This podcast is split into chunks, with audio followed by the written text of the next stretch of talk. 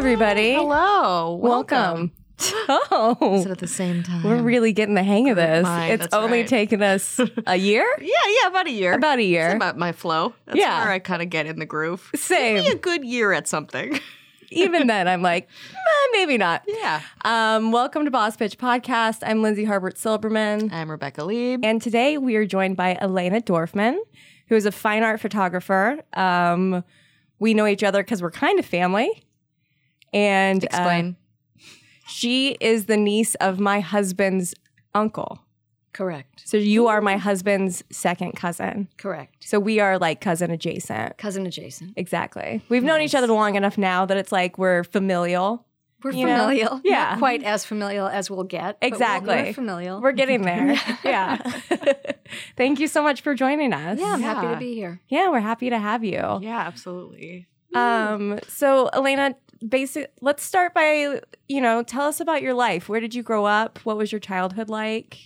Well, I grew up north of Boston in a pretty small s- s- town on the ocean called Marblehead, Mass. Mm. Um, and I spent 18 years there. I went to public and private high school, so day school and boarding school. Oh wow. And then I moved to New York to go to Sarah Lawrence.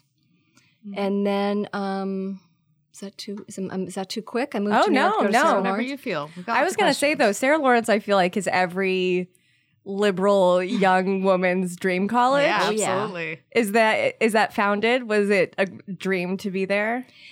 You know, Sarah Lawrence was really interesting. Like I knew I was at the right place when we. I'll really never forget driving up. So we drove up. My father was taking me, you know, to look at colleges, and Mm-hmm. and uh, we drove up, and there were um, girls with shaved heads and men in dresses, and I really instantly thought, like, oh, this is my place. This is I, it. I found it. I'm comfortable here. So, yeah, it was it was it was a really good place for me. It was. It's a difficult place because it's not a very. It's you have to be a very independent thinker and worker, or Mhm. it's not. It doesn't coddle you in any way. Um, but I loved it, and I loved its proximity to New York, and yeah, it was it was a great place for me. I was I was after the first year. I think everybody's always crying their first year, and then and then it was great. I really enjoyed it. That's great. Yeah. And what did you major in when you went there? Well, Sarah Lawrence doesn't have majors. Oh, course, even better.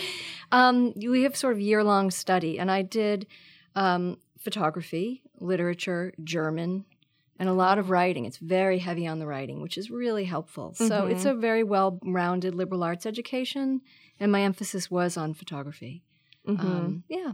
awesome. So when you were going to high school, did you know that photography was your kind of your thing? I did. I've actually never really done anything else or Wow. envisioned doing anything else. Yeah. So my father was very instrumental. You know, he handed me a camera when I was, I don't know, nine or 10, an old Rolleiflex that you sort of look down the box camera that has Mhm. 120 film. And I just took to it. And we had a dark room at home. So I, I worked in the darkroom a lot. And yeah, I've never really done everything I've done within the world of photography. My life has been very varied, but it's all been behind the camera. So everything's been driven by and from the camera and kind Mhm. of telling stories through the camera. Um, but yes, I, have never done anything else. That's so great. Wow. Um, I feel like especially now, as like in at least my generation, um, which you're the same, right? We're both millennials. We're taught to Yeah, I be mean, I'm scattered. an older millennial. I'm an older millennial too, but we're taught to have so many.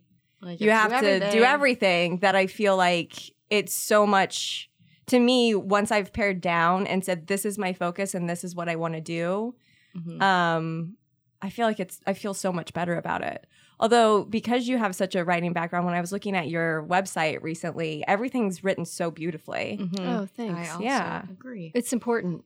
I mean, I can't stress it enough. It's really important. And I do have, um, you know, I've had quite a number of students come through and work for and with me on projects over the years. And I really try to stress writing. And I, I think it's getting, um, it seems to be becoming less and less important in the Mhm. education Mhm. realm, at least maybe at least from art schools. And I think that's why specifically I'm happy I didn't go to an art school only, that I went to a liberal arts college with a very rigorous reading and writing curriculum. I mean, it was pretty much what you did.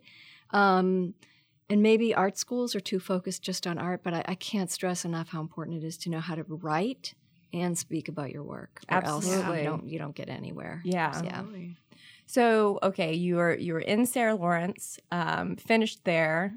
What what you have this degree? You always focused on Yeah. photography. What happened next? Where did you go? Well, what happened next was I had kind of an unusual late teen um, experience, which is that, uh, not to get too heavy, but I was diagnosed with cancer when I was 16. Oh my God. god! So from 16 to 18, I went through very rigorous chemotherapy treatment. Wow. So for Oh my quite an extended period of time, and that kind of um, influenced the rest of my life. Certainly, what I did Yeah. based on how, how my work was shaped. So Yeah. I only reference that. There would be no need for me to reference that other than the first project I did, starting at Sarah Lawrence, which resulted in a published book, was a book going back into the young adult cancer world to Wow. show kind of what, uh, to photograph and, and record the stories of what other young adults were going through because Mhm. there was nothing like that. It was just such a difficult point in time with no I had nothing to look at, very few other kids to talk to. Yeah. It's very isolating. You're Mhm. totally removed from your world. So I wanted to make something that would help other families and teenagers who are going through it. And that I started that at Sarah Lawrence, and um, that also inspired a, um, my move to, from East Coast to West Coast. So I, I Mhm. left New York and I came to California, first to San Francisco, because there were a group of people I wanted to continue working with, young adults and their families on the West Coast. Mm-hmm. And really, I, I never left. But the book was the inspiration for moving across the country. Oh wow! And then at um, 26, the book was published. And um, it got a lot of attention because nothing had ever been done like that before. Mm-hmm. And um, keep in mind, this is 20 years ago. And I went on a speaking tour all over the country because doctors and caregivers wanted to know how to treat young adults. Wow. So I became a little bit of the poster child, this, the, Mhm. who had survived and then gone on to do something with it. Mhm. So that was kind of how I really began a professional career as a photographer Mhm. because the book was published. Um, though I started as a kind of more as a photo documentarian, photojournalist, Mm-hmm. Yeah. and then that led to work in newspapers. Oh, cool. Mhm. So I started at the San Francisco Chronicle um, and spent many years there working as a freelancer, but sent on assignment all over. And then that led to a career in magazines. So Mhm. I decided that I didn't necessarily want to uh, work in newspapers anymore. I didn't want to be a documentary photographer who just um, shot what was in front of me. I wanted to have more control over the image. Right, because Yeah. as a documentary photographer, you really can't shit. You can't have a biased lens at all, right? You just have to kind of shoot what's happening to tell that story. You're an observer. Right. And you're trying to be a non judgmental, usually Yeah. observer, unless, of course, you have a, a point of view you're trying to get across or a story you're trying to tell specifically. But in my case, I that wasn't if if I'm hired to work for newspapers, you go and just record the story or the Mhm. scene, and that was great experience. But I I wanted to just have more control. So I started putting a portfolio together and then eventually began to work for magazines. Cool. And that's what I did for many, many years all over the world, worked for magazines. And when you say worked for magazines, what exactly were you shooting then? Was it more fashion or? I'd say it was more, po- you know, within the world of photography, again, there are so many routes you can go, and some of them don't correspond to the other at all. So um, I would say not fashion, but portraiture. Mhm. So always generally, um, I'm sent on assignment to photograph someone doing Mhm. something or to represent a certain scene or story. Oh, that's Okay. cool. Yeah. What so are some favorite uh, assignments that you took in those years? Well, I worked for the New Yorker for many years, and I loved a lot of what I did for them because um, they were just very challenging. The bar was extremely high. You had to really deliver. Um, and I shot a lot of incredibly interesting artists and mostly people in the art world Mm-hmm. um, who were musicians, um, painters, photographers, um, gallery owners, um, a variety of people in the creative world. So on assignment, you're basically called. Can you go do this story? Excuse me, can you go photograph this person to accompany this story? Mm-hmm. Um, and you uh, you're because I'm not next to an art director, they're across the country. I'm Mm-hmm. here. Um, I take my assistant and go and create different stories and different um, scenes to then send back to the to the um, photography editor. But I worked for lots of people internationally. You know, Elle, Marie Claire, here, Time, Newsweek, W, Vogue, everybody for about 20 years. Wow. Yeah, a lot of variety. Very cool. Yeah, it was really fun. I enjoyed it a lot. Mm-hmm. But simultaneously, I my art career was born from um, a story that was a magazine assignment. So for a couple of years in the beginning, I was had these dual this dual life where I was an editorial photographer and also I had work in galleries and museums and exhibition exhibitions. Um, I did that for several years, and the first body of work was derived right from a magazine piece. So um, I worked for the French Marie Claire for about, I don't know, 10 or 12 years, um, going on assignment with a particular writer who Mhm. became a real mentor of mine. Yeah. And she was really somebody who, who continues to be somebody I, I, I look up to and admire, and we did great stories together. Oh. And one of them was um, we were hi- we were asked to do. Excuse me, we weren't asked. She found a photograph of a of a of a silicone doll hanging in a factory. This was in 1998. I'm so excited to talk Yeah. about this. Right, yeah. This Who is isn't, right? Incredible. So she said, wrote to me from Paris and said, "Can you find somebody who lives with this doll? If you can, we can do a story on this, whatever this thing is. We didn't even know what it was called then. The internet was kind of really. This was '98. People had email, but it wasn't sort of. We weren't where we are today. you weren't like surfing the web necessarily. Yeah, you're it was pretty limited. Mm-hmm. And so um, I, at the time, I lived in San Francisco, where I lived for many years, about 18 years. When I moved to the West Coast from the East Coast, I moved to San Francisco, and that's where I stayed until 2009. Um, so we, I, I literally walked the streets of San Francisco in every sex shop, leather shop, um, strip club, you name it, asking people really like, do you know anyone who lives with a sex doll? I had absolutely no idea how to do this.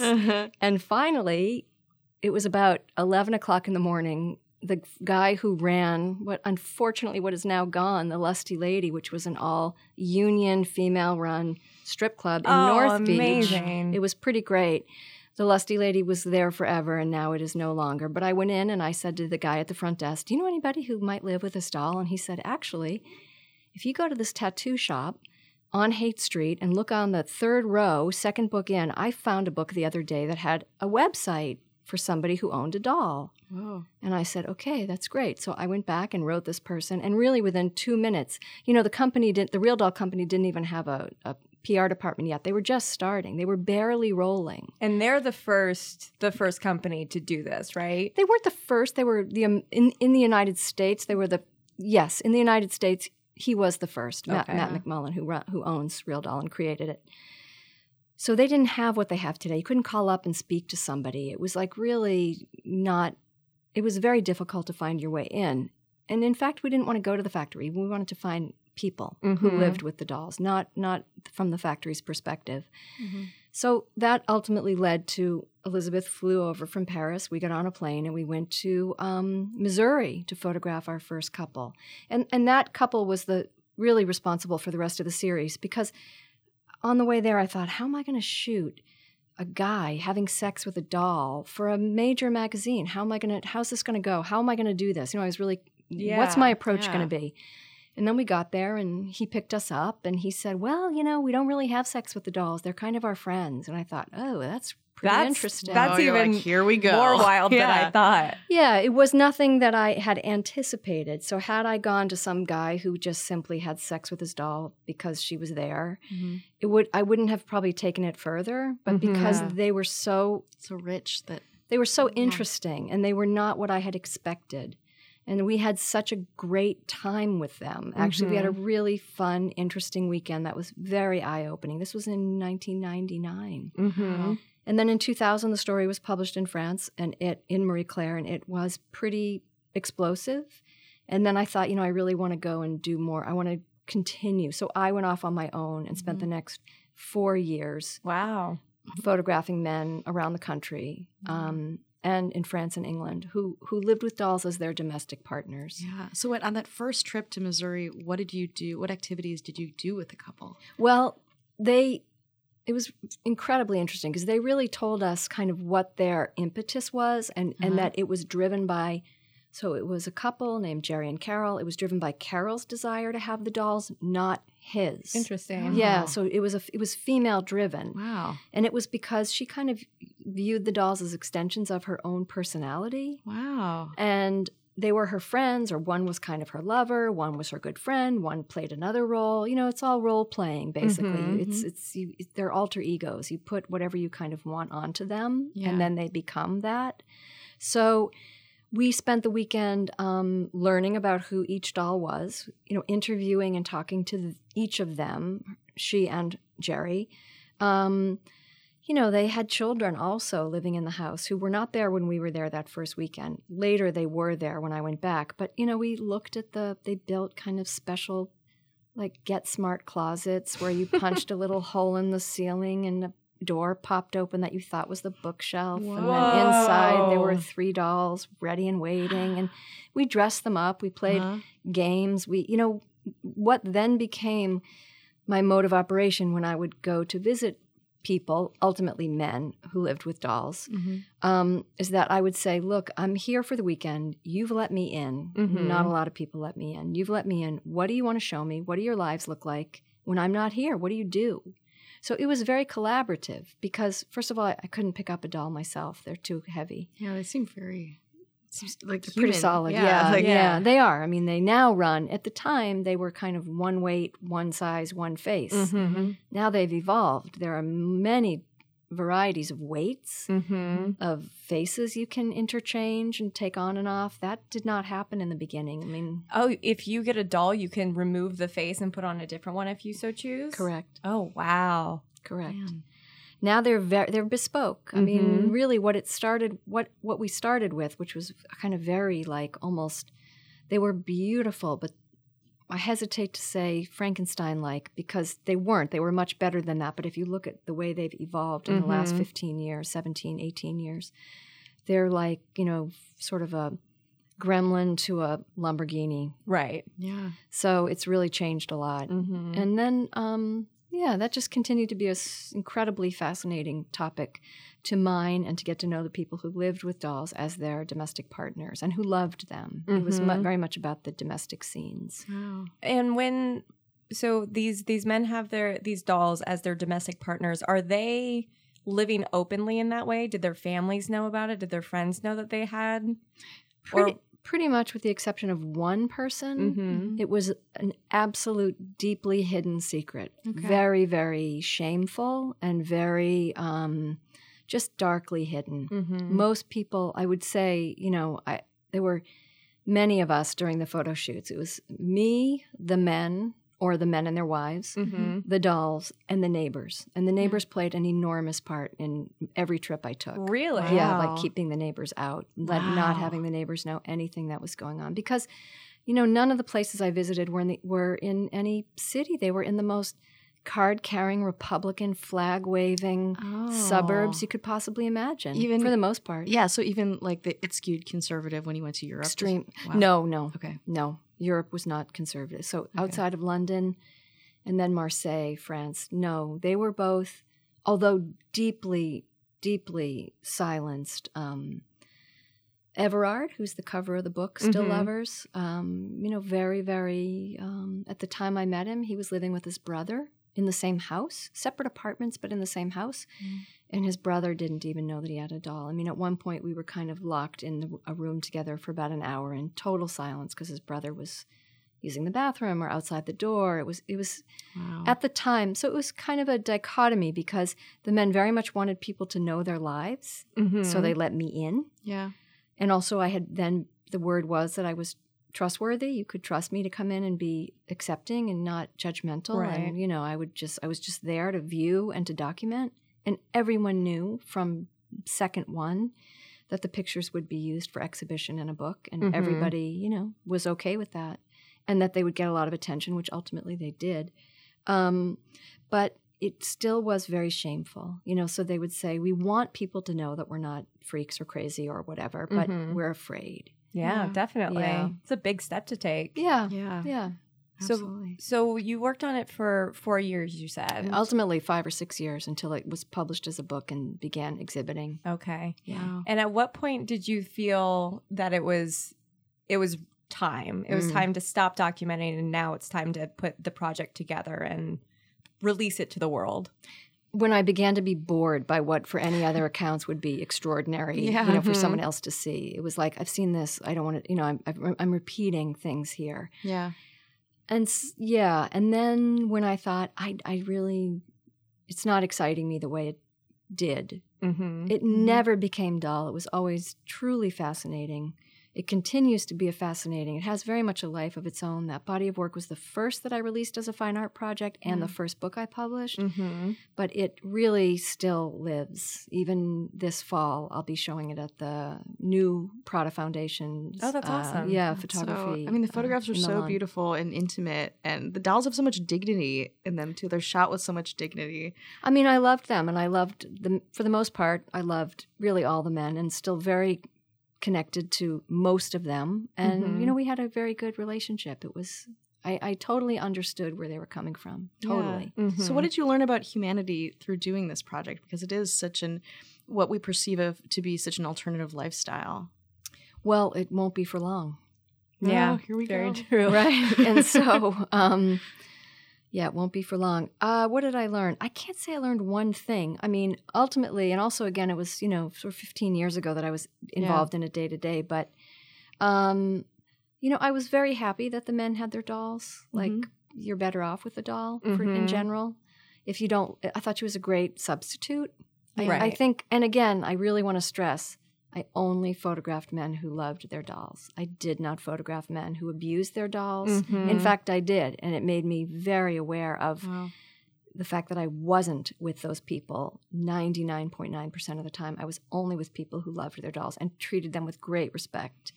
So um, I can't speak for, you know, what else happens out there. We know it happens. I've seen Mhm. it, but Mhm. these were people who loved dolls as they would have loved a woman had there been Yeah. a real woman in their life. yeah. Uh, yeah.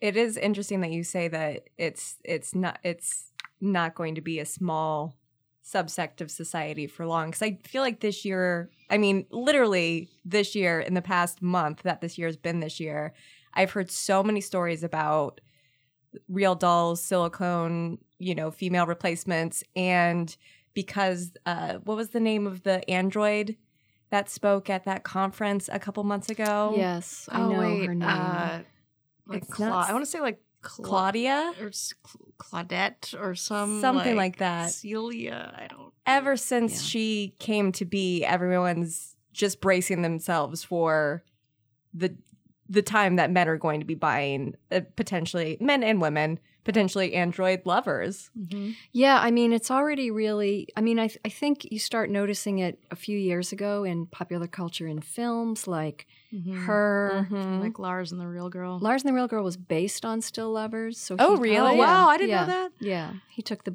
he took the idea of the book. The book was out five years before Lars and the Real Yeah. Girl came out. Um, and Everard is the on the cover of the book is the Ryan Gosling character. Wow. Um, but you know, I think what's happening now is that so you're seeing it in films, you're seeing it in Westworld. I mean, Mhm. it's it's it's right in front of you in Westworld. Also, if you look at the you know, the porn industry is often the first to kind of move on what's happening, and it's already, you know, they've already really gone quite far in making automated. You know, Mhm. there's a very funny term called teledildonics now, which is really about Really? yes you can you can you can have sexual objects move from not being in the same room country or you know you can manipulate your partner or be with your partner sexually uh, either through an oculus rift some kind of glass software um, and, and a mechanism that allows you to manipulate like a dildo or Mhm, whatever you yeah. want for your partner and she the same for her with another kind of device for a man so it's very much happening it's not necessarily in the mainstream yet Right. Mhm. but i mean it, it's not that far They're, Mm-mm. they've come really really far Yeah. That's so fascinating. It is. It We're in the future. I know. Currently. Yeah. Man. So then after this project, uh, what did you did you take a break? Like it, it felt so intense. Like it seems like such an intense experience. Uh, what happened next? You know, after I was, it was hard to figure out, not figure out what to do next, but I thought, you know, it was very intense and it took a lot of my interest. It was really incredibly um, stimulating. So, but then I learned about the world of cosplay, costume play, Mhm. And that felt like a natural. You know, when you're when you do this for a living and you have to direct and drive your own career, Yeah. what you have to rely on is your instinct, especially if you're a visual or creative person. It's your instinct. What where are you drawn? What avenue do you want to go down? What do you think? Because projects take a really, really long time to pursue and finish and make happen, and they take a lot of money. Mm-hmm. And you have to really like the project to see it through the years that it takes to get it done. So I really liked the world of cosplay. Somebody had told me um, I didn't even know what it was. When I heard the word, I looked it up. At the time, again, I lived in San Francisco. I saw that there was a convention coming pretty soon, a cosplay convention to to a hotel in San Francisco. So I went, and I thought, yeah, this is absolutely my world. People were, you know, real shapeshifters. They were really. It, it was very similar to the doll world in that. Um, they actually share quite a lot of, of, of similarities. So, like a Mhm. connection to Japan, a, co- a connection to technology. Both the doll and the cosplay world photograph each other incessantly and Mhm. share the pictures online. There was a there were a lot of similarities that weren't, a- and also both of them lived through an alter ego, Right. Mhm. and that was really interesting to me. So, Yeah. work that has a psychological component is always what I'm drawn to. Mm-hmm. And so I uh, then, for the next two years, photographed, went to different conventions, about six conventions throughout California, and brought and put up a big studio on the convention floor. And it was very different in that I didn't get to know the people as I had with the dolls. I mean, we Mhm. were very good friends. Mm-hmm. This was much quicker. It was much more instinctual. Like, who do I see? Who do I want to come in? And then how to photograph with them within a kind of a black box. It wasn't an environmental Right. situation. Like I wasn't in their environment. I brought them. I created a black box and brought them in to um, kind of have a mix of still seeing who they were in their costume and who they were as people. I really didn't want them doing all their. I don't know if you've ever been to a cosplay convention. I've only seen. Comic-Con? I've never been to Comic Con. I've only. I've seen many people document it, so Yes. I've only watched videos Right. of what it's like, which I'm Yeah. sure is nothing in comparison to what it's actually like. Yeah, they're pretty nutty because there are sometimes, you know, 50, 60, 100,000 people around you with just noise coming from absolutely everywhere. They're so chaotic. Yeah. Um, and I, I didn't really want all the posing. You know, they really posed for each other in their characters' poses. And Mhm. I, I didn't, I thought there was already enough of that. I was Mhm. trying to get something different. So Mhm. I did, that was the next body of work. And Aperture published that as a book in 2007. And then that exhibited and, you know, had a life of its own yeah. and then you kind of go on from there you i then went on to i wanted to do something that was less i actually wanted to work with animals so i did a uh, was commissioned to do a body of work in um, ideally in kentucky in the end it i shot it again up north in san Mhm. francisco because i Oh, could get it done more quickly Mm-hmm. and I did it um, based on the early movement of sort of Eadweard Muybridge's motion studies and his the photographs, Yeah. Edward Muybridge motion studies, and I did them on um, racehorses and Those photos are jockeys. so Yeah, they beautiful. are Oh, thank very you. haunting. too. Thank you. yeah. And it was it was to look at the the culture of of horse racing and Yeah. the connection between man and animal. Mm-hmm. Oh man, there's a lot there too. Yeah, so many relationship, like you said, uh, psychological connections and things. Um, but it's so and it's so wonderful that you get to explore that, and you're so good at it too. Thank Um, you. Yeah. to be yeah to be able to pursue all of these things. Well, it takes a lot of work and a lot of tenacity. Yeah. Yeah. And Yeah. on on that side of it, so for someone that would want to kind of um, tr- have a have a sustainable career the way that you have for the past several years, um, how have you been able to sustain it? Obviously, it takes a lot of hard work, Yeah. but are you also applying for grants? Um, you know that kind of thing. What's the business side of? Yeah. Business side is so important. Yeah. It's Mhm. really 50%, if not more. Um, I regret to say I didn't start to, didn't start applying for grants until recently, probably the last year or two. Oh, really? Yeah, I just shied away from the enormous amount of work that it took and um, the competition and the lack of funds in the country. So I um, often went the private route. So I, you know, it takes time to build up collectors and to build up a fan base, basically, Mhm. a collector base, and people who will support your work. And so over time, I have built that up, and I'm now.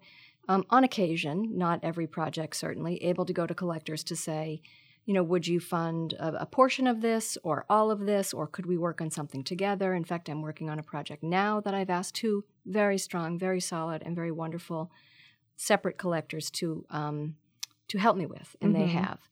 And um, but often I put my own money into it, so I make money from selling prints, ex- exhibitions, lecturing, teaching. Um, basically that Yeah. you know in Mhm. when i worked commercially i that money funded the fine art money Mm. i would not do it again this way i would Mhm. i would not advise other people to do it um, or what i would say is you always must put your own money away and not put all of your money into projects i cannot stress it enough that yeah. your money has to be working for you as well as with you and so if you make money on an exhibition take as much as you possibly can and invest it start making it work for you early early That's so smart. do not put it all back into your work, which may or may not sell. The art world is incredibly fickle, and you have Mhm. you have years that you make a very substantial sum of money, and other years where you may not. Yeah. Yeah. And so you have to put money away, but you really need to start, especially for young women who are not taught um, how to really be financially independent or to have the Mhm. tools financially. I can't. I really learned this late, and I wish I had learned it earlier when I when I you know when it, when it could have worked for me more. Absolutely. Yeah. So I say put your money away, take an investing course, um, get as much help as you possibly can. And it always requires you putting your own money in, always, especially when you're starting out. But grants are incredibly important because then your peers and curators and people in the world who have the ability to place you in shows um, and elevate you can see your work even if you don't get the grant they've still Mhm. seen your work and it's still you you, you basically need champions i mean that's Mhm. what i would say almost more than anything you need champions and as many of them as you can acquire because they will help you move from one state or stage to the next and that's Mhm. really crucial Absolutely.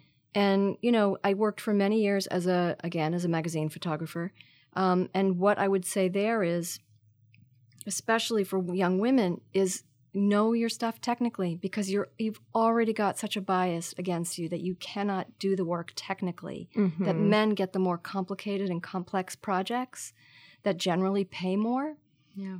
and if you know your work and can prove yourself technically how to light how to just just technically it's a technical profession Definitely. com- you you have to know it. So I would say um, really get the technical elements under your belt so you don't you don't so you can get the jobs that pay the same amount of money that men are making yeah. Yeah. basically. So, would you say? Uh, I'm so happy you mentioned that because my next question was, what is I it think I know like is to be a woman in your space? Like, um, would you say that's the biggest struggle that women aren't taken as seriously technically, or is there another hidden crapshoot for women to fall through inside of your field? Because I certainly think, especially in creative fields, even though when women are brought up as girls, we're taught to be the the kind of not so sciency, mathy brain type of things.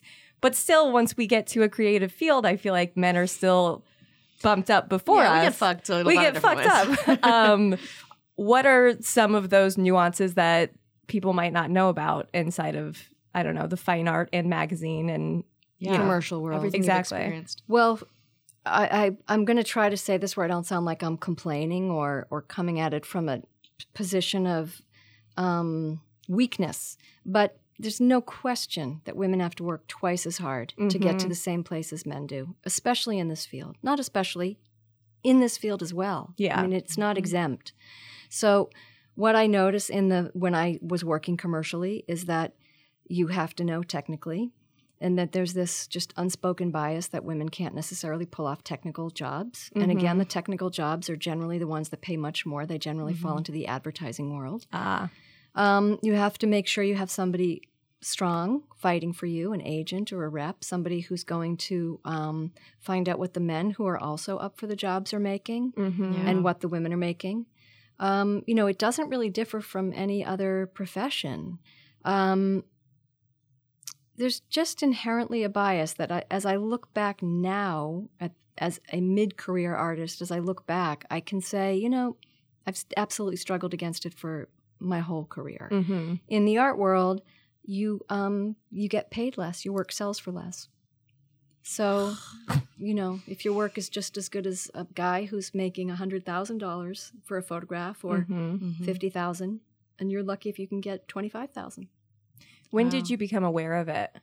Um, I became aware of it when um, I really became aware of it when a very well respected art advisor, who's a good friend um, and somebody I've collaborated with, said to me, you know, as I advise my clients who to buy, I say, Elena is just like dot dot dot m- m- mentioning a, a, a major male figure in the photography world in the fine art Mhm. world only she's cheaper Mm. so invest. And he told me that so I could know. hmm And that's when I really thought, holy shit, that Yeah. sucks. Wow. And so, you know, I'm not saying it just it, you have so many building blocks. You need good representation. You need solid collectors. You need, you know, champions as I can really can't Mhm. stress enough. You just need to find champions who will help open your worlds up to people, your world up to people who can buy your work, help you advance to the next stage, exhibit your work, publish your work, you know, all of these things that make for a career. Mm-hmm. Um, but you have to fight to have your work um, be valued, you know, and, and it's it's something I'm still working out. But yeah. Man. it's you, you'll definitely, you know, women en- en- encounter it all the time. Yeah. Yeah. Have you felt bias when you're working with the people you're uh, photographing or any of your subjects? ever? Well, I can say that what happened constantly when I was Mhm. doing magazine work is that I had, you know, a team of people who worked with me, assistants and technical people who came with me on the job. You need extra people to be on the job. There's a job for everyone there. I'd say eight times out of 10, the subject would walk up to my assistant, who was a man, and shake his hand and say, It's nice to meet you. And he would say, Actually, I'm the assistant, not the Mm. photographer. She's the photographer. So that happened a lot. In the fine art world, not not as much. Yeah. Not as much because my work, if it's being exhibited, it's it's on the walls. are. They know who I am. and Right. It's, it's a different story.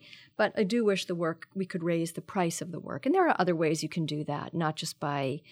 Um, you know, f- for example, I, I have done a lot of landscape in the past. I kind of transitioned into landscape work in about mm, 2009, and have published a couple of books on in land in landscape space, landscape world, and now I've moved into making tapestries. So I'm collaborating with a wonderful um, studio in in Oakland, California, called Magnolia, and we've turned some of my landscapes into digital weave files. So Oh, now they're being woven as tapestries. And Oh, so how they're cool is yeah, that? they're big, beautiful objects that that are you know eight foot tall, and that brings your work into a different realm. And you know, it's it's it's um yeah. Do I encounter it? I do. Do I struggle with how to move around the issue of um uh of of being a woman in kind of a man's world? I do. And I think Mhm. I've always been very masculine and very aggressive and moved as quickly forward as I possibly can. Um so I'm still learning as I'm going along, but Mhm. I'm trying to, you know, trying not to be angry Yeah. about it. yeah. Or maybe now is the time to be angry about it because there is an opening. Yeah, yeah, that's that's uh that's very true. And I feel like even with the opening happening, I find in everyday life whenever the anger does bubble up or the aggression or anything, I still have that voice in the back of my head thinking, well, they may not like you as much if you're too Mhm. outspoken about it or whatever. Um, but it, I feel like we're still this, you know, the Me Too and the women's movement that's happening currently is still new. You know, um, obviously we've had movements in the past that have been fighting the same fight for years, but at least right now it's on the forefront, Mhm. and hopefully it'll last a while and we'll be able to be angry for a little bit and Yeah. you know things are changing. I hope so. I feel like things are changing. yeah yeah Um, and people care more, and people are more aware, men and women. Certainly, people are more aware Yeah. of the systemic problems. Mhm. I don't know how. I can only speak for the art world, and I- haven't heard a lot changing there. Women are still very underrepresented in museums. They get Yeah. next to no shows globally. I mean, this is a huge process, a huge Mhm. um, issue globally. Women in gallery, you know, they're just their work sells for less. I haven't seen the Me Too movement so much move into the art world, maybe Yeah. because it's Oh, such a, that's a tiny shame. world. I feel like the Guerrilla Girls and things were doing, like, you know, making a big deal about it in the 90s, Mhm. and nothing much has changed since then. Well, even in Um, the seventies, women yeah. were, were were speaking about it, you know, and it's still it's still shifting. It's a slow evolution, apparently. right It's taken some time. Yeah. just Yep. Snail's pace. Yes. Yeah. the snailiest of snail's paces. Um, well, on that note, Mhm. uh, we do always ask our guests, um, and I think you've touched on it a bit, but Definitely. uh, for young women coming up just in the world, the art world, and you know, the world that we're in currently, um, what's a word of advice you would give them and you know keeping a good sane-ish head on their shoulders and navigating it I mean, I think if a young woman is interested in a creative life, in a creative career, you know, it's really important to know who you are and how you work. And sometimes that takes a long time to figure out. You only figure it out through experience and through the, you know, years passing. Mhm. But I think it's really important to know do you mind working alone a lot or do you need to be around more people? Do you mind um, your income fluctuating wildly? Or Mhm. can you, you know, do you need a more stable environment? I mean, there are certain really basic questions that I think should be asked. Is your work just compelling you? Can you not do anything but your work? If that's the case, do your work, live a creative life. That's absolutely what you should be doing if you're driven to do that. But make sure that you, um, you know, again, acquire champions, get your speak to people, find other women, look them up, talk to Mhm. them. You know, I mean that ha- having mentors myself, I can't I can't overstate the value of having a good mentor or mentors throughout your career, especially when you're young. Um, you know, try different elements, push yourself creatively, technically, um, put yourself out in the world. You know, my life has always been packing bags and going somewhere else to, to view what was going on and to, to bring it back and tell stories.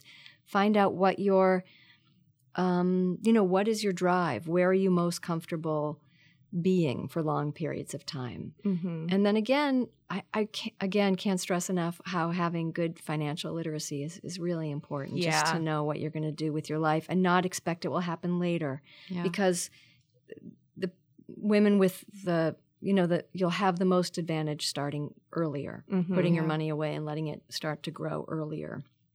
Because it is a profession with great ups and downs financially. And you just have to be able to can you can you weather that? That's a question I, I always ask people. Can do you have the personality that can stick with this? Absolutely.